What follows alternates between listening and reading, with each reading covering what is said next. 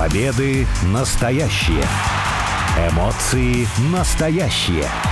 Травмы настоящие. А все остальное по сценарию. Это все по сценарию. Первая радиопрограмма на русском языке, посвященная профессиональному рестлингу. Меня зовут Алексей Красильников. У микрофона также обозреватель сайта VSPlanet.net Сергей Вдовин. Сергей, привет. Привет. Ну что, нетривиальное событие мы пережили. Да, кто-то его прогнозировал, кто-то его ожидал, но все равно было удивительно снова увидеть CM Панка на шоу WWE. И первая же фраза, которую он сказал, когда ему дали микрофон, это было уже в понедельник, на понедельничном же красном шоу Ро, он сказал, что вот так бывает, в аду самый холодный день. Ну или ад замерз, есть такая у них в английском языке присказка, поговорка, мол, случилось что-то совсем невозможное. Вот и захотелось, наверное, повспоминать такие моменты, которые случались в разные времена, в разных промоушенах, когда действительно ад замерзал и происходило что-то невероятное. Давай, может быть, просто с воспоминаний ты начнем? У тебя у самого есть какое-нибудь такое что-то в прошлом? Не знаю, событие, матч, возвращение, появление, дебют, что можно было бы действительно максимально удивительным, неожиданным назвать,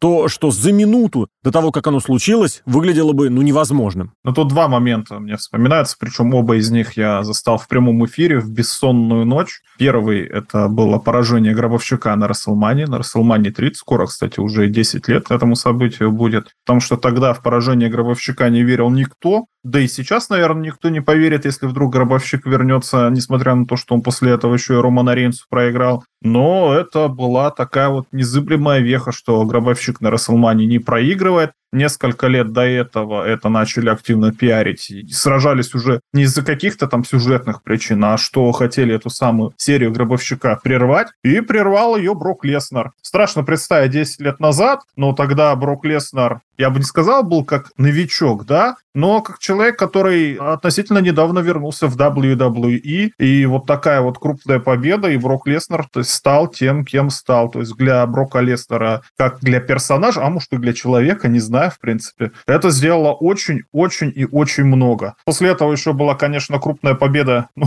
футбольным э, выражением таким над Синой, когда он провел ему, сколько там, 16 или 18 бросков, тоже, конечно, но поражение гробовщика от Брока Леснера, ну, это действительно что-то было фундаментальное. А второе, ну, скорее, ну, тоже серьезно, но больше на посмеяться, это когда Стинг объявился в WWE. Это тоже было уже через год, полтора года, 14 год, если я не ошибаюсь. Через полгода. И тогда это тоже возмутило вообще всех все, потому что ждали Стинга до год ранее, два года, чтобы провести матч с тем самым Гробовщиком, все мечтали, потому что это было бы действительно интересно. Это две иконы, которые не пересекались никогда. Если бы они пересеклись, это было бы очень интересно посмотреть. Но в итоге получилось так, как получилось. Вот тут, наверное, все, что закончилось, это будет со знаком минус, потому что там два сюжета невнятных. Стинг провел один с игроком, другой с Сетом Роллинзом. И в итоге свою карьеру на несколько лет прекратил, а в WWE вообще навсегда прекратил. Вот я, кстати, не знаю, может быть, покажусь сам себе и тебе, и кому-то еще циником,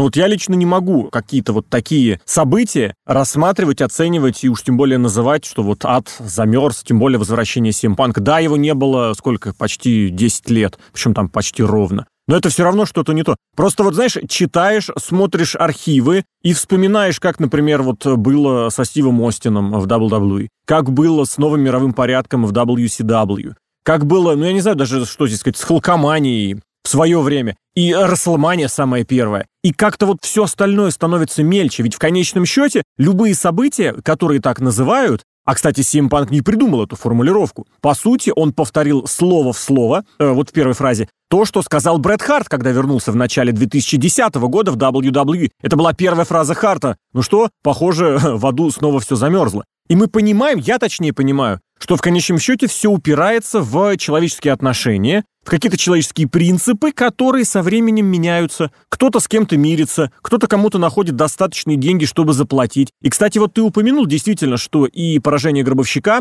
и появление Стинга в WWE, это все уместилось в полгода. А я напомню, что примерно в те же сроки там было и возвращение последнего воина в WWE, который, казалось бы, настолько в отвратительных отношениях был со всеми, что это невозможно представить. И Бруно Сан-Мартино тоже помирился с, с Винсом Макменом. А Бруно Сан-Мартино Сина, если вдруг кто забыл или не знал, это не просто бывший многолетний чемпион WWE в 70-е, в 60-е. Это человек, который, по сути, был одним из двигателей судебного процесса против Макмена, который чуть не похоронил и самого Винса, и WWF, я не побоюсь этого слова, и рестлинг он мог похоронить. И когда мы увидели, что примирились, ввели в зал славы, мы увидели, в конце концов, в одном предложении Бруно Саммартино, WWE, и все остальное как-то, ну, мельчает, наверное. Ну, СМ Панк, ну, вернулся, окей, ну, рассказал, ну, что-то простое. И оно все как-то вот правда. Я не знаю, с Гробовщиком прекрасный пример, потому что вот ты сказал, что начали обращать внимание на серию Гробовщика, а я бы добавил, что стали не просто обращать внимание, ее еще стали продавать.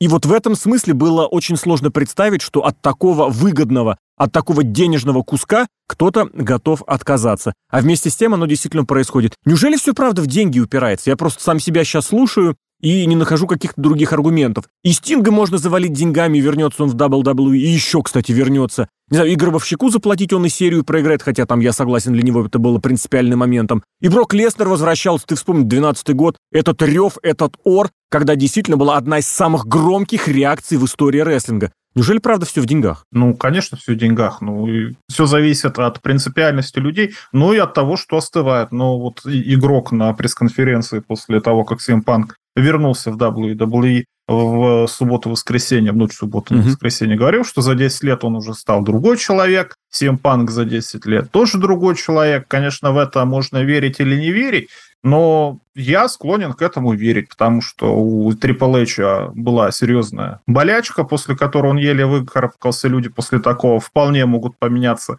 CM Punk, который побывал два года назад в AEW, два раза был один раз отстранен, второй раз окончательно уволен, раскандалился, разругался абсолютно со всеми. И когда вернулся в WWE, ну вот когда он на Ро выступил, ну чувствовалось у него какое-то облегчение, как будто угу. он подумал, что сейчас вернется сюда, ему все скажут, ах ты скандалист, да убирайся там, ты только за деньгами пришел. Нет, наоборот, спросили там, как супруга поживает, о, привет, здорово, давай что-нибудь придумаем, какой-нибудь интересный сюжет. Люди, в принципе, могут меняться. Но не все же люди могут меняться. Вот э, если предлагать какой момент, может быть, когда еще раз ад замерзнет, потому что, конечно, дурацкие какие-то моменты вспоминать, я не знаю, Илья Драгунов станет мировым чемпионом, или Рэй Мистерио э, против Стинга проведет матч на Расселмании Маска против Маски, а Стинг будет при этом в маске. То есть какие-нибудь дурацкие штуки повспоминать. Либо, например, ну, могут быть такие моменты, да, но вот ты перечислил и WrestleMania, и NWO, это, безусловно, величайшие вообще вехи в истории рестлинга, но их предсказать-то невозможно. Мне предполагается, что ад замерз то, что ты не можешь вообще никак. Ты можешь это предсказать, но этого точно не будет. И вот единственный такой момент, я не знаю, если Оуэна Харта вернут в WWE, потому что Марту Харт, конечно, деньгами заваливали, но заваливали со стороны Тони Хана в первую очередь. Или, по-моему, видеоигру его, кстати, добавляли. Да, в AEW тоже в видеоигре он тоже за это деньги она получит. А вот что-то такое я представить уже больше не могу. Но я согласен. Есть вещи, которые действительно можно предсказать, можно не предсказать. Если мы говорим про Оуэна Харта и про его трагедию, можно, безусловно, вспомнить и другую историю.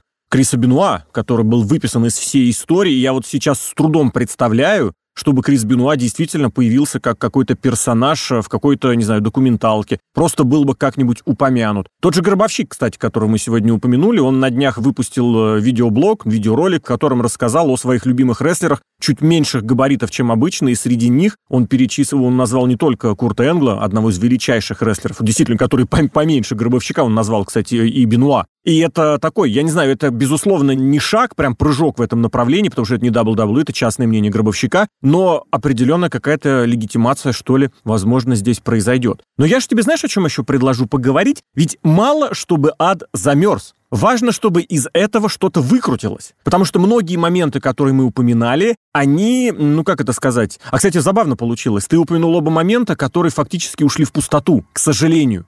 Я упомянул моменты, которые вот стали действительно вехами и дали направление эпохам. Ну, возможно, потому я как раз их и назвал. Что Халкомани, что Новый мировой порядок, что Стив Остин. Это все удалось монетизировать, мы это все помним как, ну не знаю, как нечто, нечто невероятное, без чего современного рестлинга бы не было. А вот поражение Гробовщика, дебют Стинга, некоторые возвращение того же Бретта Харта в WWE. Как, на твой взгляд, нужно, можно ли этим пользоваться? Насколько это вещи, которые могут существовать сами в себе? То есть просто, вот мы договорились с последним воином, он к нам вернулся, мы его добавим в видеоигру. Ой, я помню, кстати, я за него играл, он был добавлен в мобильную такую игрушку WWE Immortals. Было забавно. Либо это все-таки должно быть чем-то вот, правда, системным. Бруно сам Мартино вернулся, все, давайте серьезно все пересматривать, вспоминать и переделывать то, что у нас было. Ну, может быть, не на уровне таких каких-то маразмов, да, но вместе с тем, чтобы это было нечто более серьезное, нежели просто момент, ради момента. Хотя это тоже, безусловно, важно. Ну вот видишь, ты такие штуки вспоминаешь, что Бруно Самартино, если когда и подружился со всеми обратно и в WWE его, так сказать, начали вспоминать в добром свете, то ты из этого ничего не сделаешь. Ну, человеку уже сколько на тот момент уже, там, 9-10, грубо говоря, шел, и, ну, что он, может, как менеджер... Ну, ты сейчас про рестлинг говоришь. Интервью какие-то давать или еще что-то. В компьютерную Но, игру, нет, в том числе мерчендайз. Ну, хорошо, не знаю, в компьютерную игру за Бруно Самартино современный тинейджер, он даже не знает. А это ты как его продашь? Андре Гиганта примерно знает, конечно. Ну, там, да, я с тобой согласен, что это надо как-то педалировать и как-то продвигать. Ну, это не то, что называется молния ага. бутылки. Вот я тебе предложу поразмышлять. Вот Коди Роудс у нас вернулся уже почти два года будет скоро. Так. Да, и тоже в какой-то степени его можно назвать вот этой вот ситуацией, когда ад угу. замерз, потому что Коди Роудс уходил. Ну, не с помпой, ну, но трон ломал. как бы за пределами... Трон ломал, да, и за пределами WWE определенных успехов добился, каких в WWE получить бы никогда угу. не смог на той позиции, на которой он находился. И вот прошло два года, ну, ну и что? С другой стороны, по сути, тоже ничего. А с другой стороны, какой-нибудь оптимист там подумает, вот мы видели сюжет с Сетом Роллинзом, безусловно, лучший сюжет 2000 22 тогда уже год, там был 21 22 да, 22 года. И тут тоже как посмотреть. Вот если для фаната рестлинга, для ценителя матчей, грубо говоря, и неплохих сюжетов, э, Коди Роудс, да, вот это вот э, успешно. А если мы посмотрим на то, что он получил травму, потом вернулся, победил в королевской битве, и потом он проиграл Роману Рейнсу, еще и как проиграл. Но, с другой стороны, уже и непонятно, Коди Роудс это успешно, не успешно. Надо смотреть дальше, но я, наверное, с тобой соглашусь. Вот эти вот якобы неожиданные возвращения, ну, наверное, ни одно не сработало как-то вот в долгосрочном плане очень сильно позитивно. Наверное, нет. Я не знаю, на самом деле, насколько здесь можно а, оперировать критериями вот этой самой успешности, потому что в случае с Коди, на мой взгляд, WWE получили то, чего не было, ну, прям реально давно. Потому что, ну вот, может быть, там время такое было, может быть, такой был настрой. Это, кстати, еще все еще прежний креативный режим тогда существовал, это при Винсе Макмене было.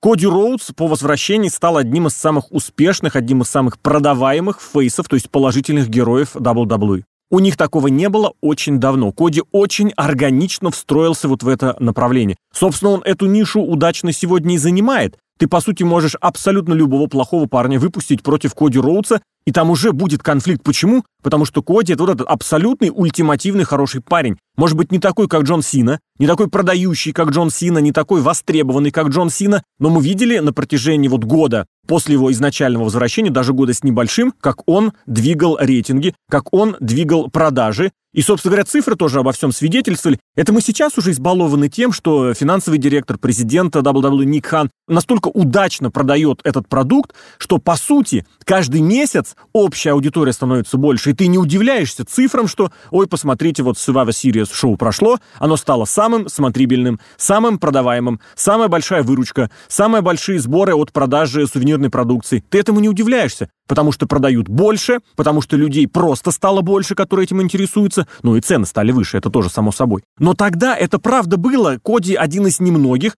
кто был э, во главе движения, которое переломило тренд в области телевизионных рейтингов. Телевизионные рейтинги стали выше. И в этом году, когда Коди Роудс фактически пропустил более полугода, а потом три месяца болтался, ну, я не знаю, как это сказать, в лимбо в каком-то, в прострации, в пустоте, на него не было никакого направления, он общался с Броком Леснером, и было видно, к чему все это идет, как бы тренд начался обратный. Собственно, после того, как Коди завершил программу с Броком, этот тренд и рухнул. Собственно говоря, стали рейтинги хуже, нежели год назад. Поэтому в данном случае я не соглашусь. Но вот, кстати, когда Коди возвращался, никто не говорил про замерзший ад. Хотя, казалось бы, это было тоже завязано на очень серьезные личные противоречия. Долгое время казалось, что и Бруно Самартино, упомянутый мной, и э, «Последний воин» даже если по-другому копнуть, и Билли Грэм, опять же, тот же, это все были люди, с которыми проблемы были у Винса Макмена. А игрок, Пол Левек, который его, Винса Макмена, мирил с этими людьми, вроде здесь выступал как некая какая третья сторона, да? Как быть с тем, когда, с тем моментом, с теми направлениями, когда уже самому игроку нужно будет каким-то образом с чем-то как-то мириться? И тут следующий вопрос возникает. А нет ли такого, что конфликт, противоречие, вот этот самый таки не замерзший ад, это и то, что делает человека, промоутера, букера, сценариста, тем, кем он есть на самом деле. Если человек готов примириться с кем, с чем угодно, то как бы есть у него стержень, есть у него идея, есть ли у него то, за что можно потом цепляться.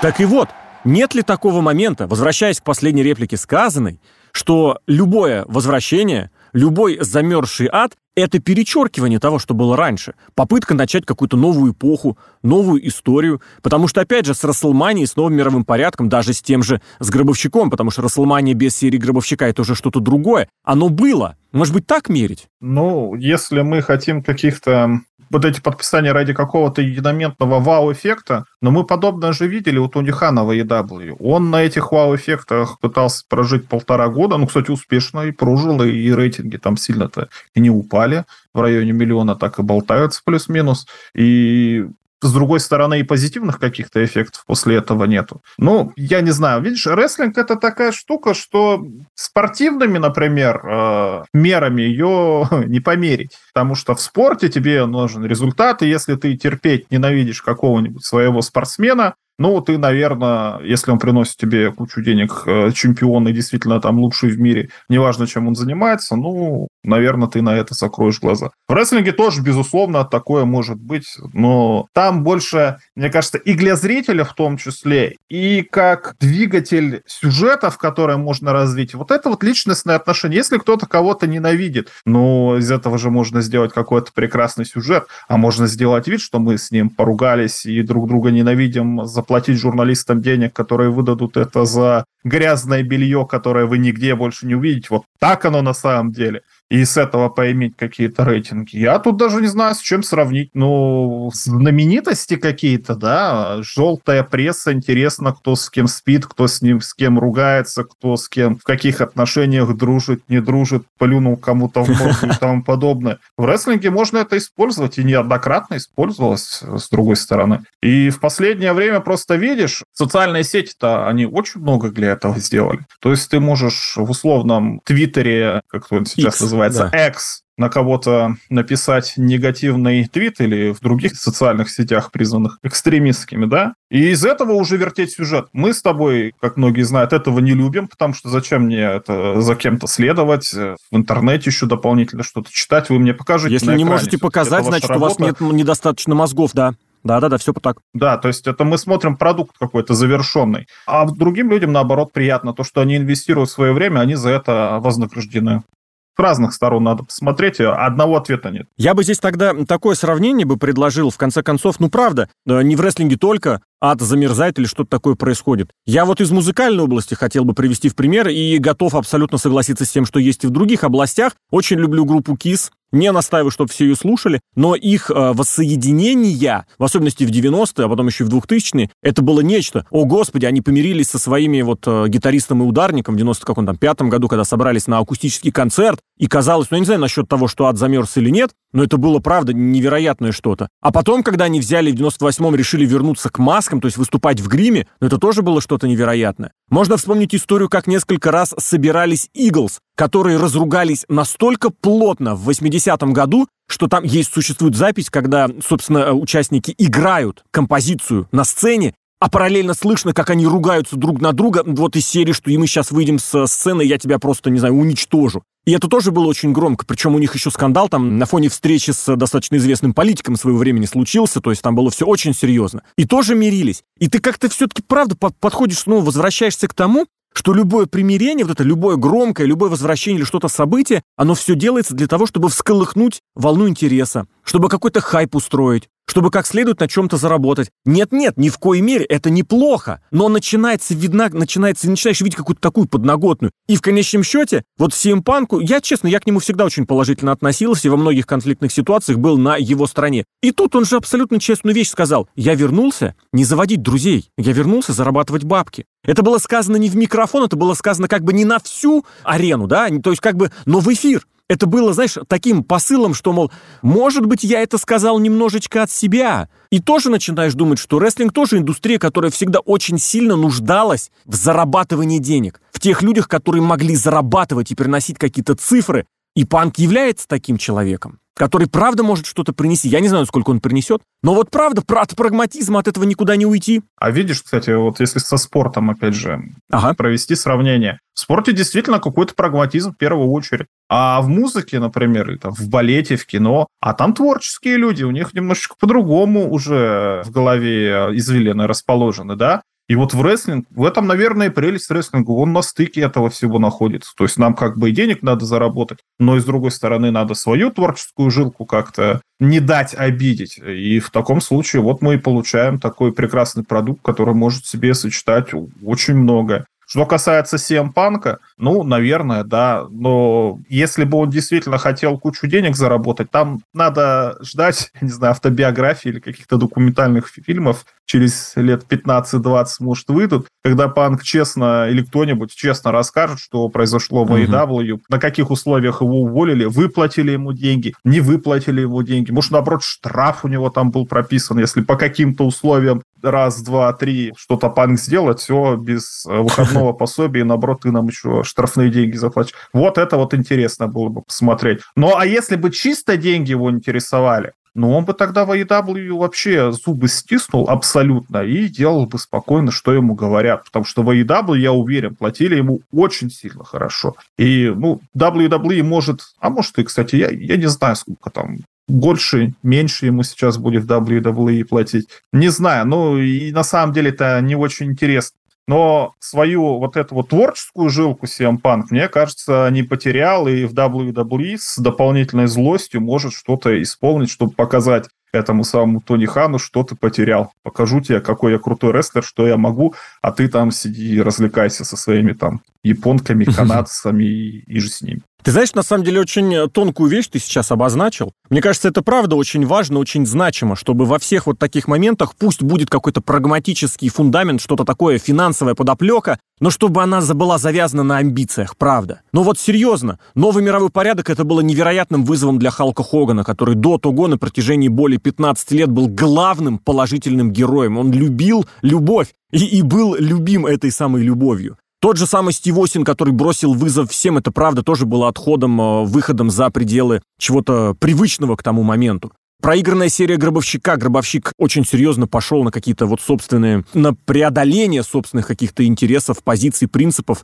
отдав свое самое главное. Со Стингом умолчу. У меня по поводу Стинга другие какие-то вещи, знаешь, тоже в голове всплывают, и мысли относительно этого есть. Но правда, очень хочется, чтобы подобные штуки, они к чему-то приводили. Потому что я очень люблю Билли Грэма, вот этого самого рестлера из 70-х, может быть, не самого яркого, не самого запомнившегося. Но это, кстати, одного из немногих рестлеров, который достаточно продолжительное время был чемпионом, в свое время, в Нью-Йорке, в 70-е, у Винса Макмена и отрицательным персонажем. Я люблю его за искренность, к сожалению, умер он в этом году. Он возвращался, уходил. Возвращался, уходил. Есть такой, вот мне, мне нравятся такие маятники. Может быть, в панке что-то тоже э, подобное есть. Это не из серии «мне заплатили, и я побежал». Все-таки есть что-то еще и принципиальное, да? Вот как Коди, кстати, тоже, правда. Правда, у Коди пока только два таких возвращения, да. Ушел в All Elite, создал All Elite, вернулся, потом и тоже очень многое создал. Нравится мне такое, когда люди готовы не манипулировать принципами, не отказываться, но, знаешь, во имя чего-то большего их немножечко подстраивать, где-то изменять им, если это действительно может привести что-то, принести что-то нашей любимой индустрии, нашему любимому спортивно-развлекательному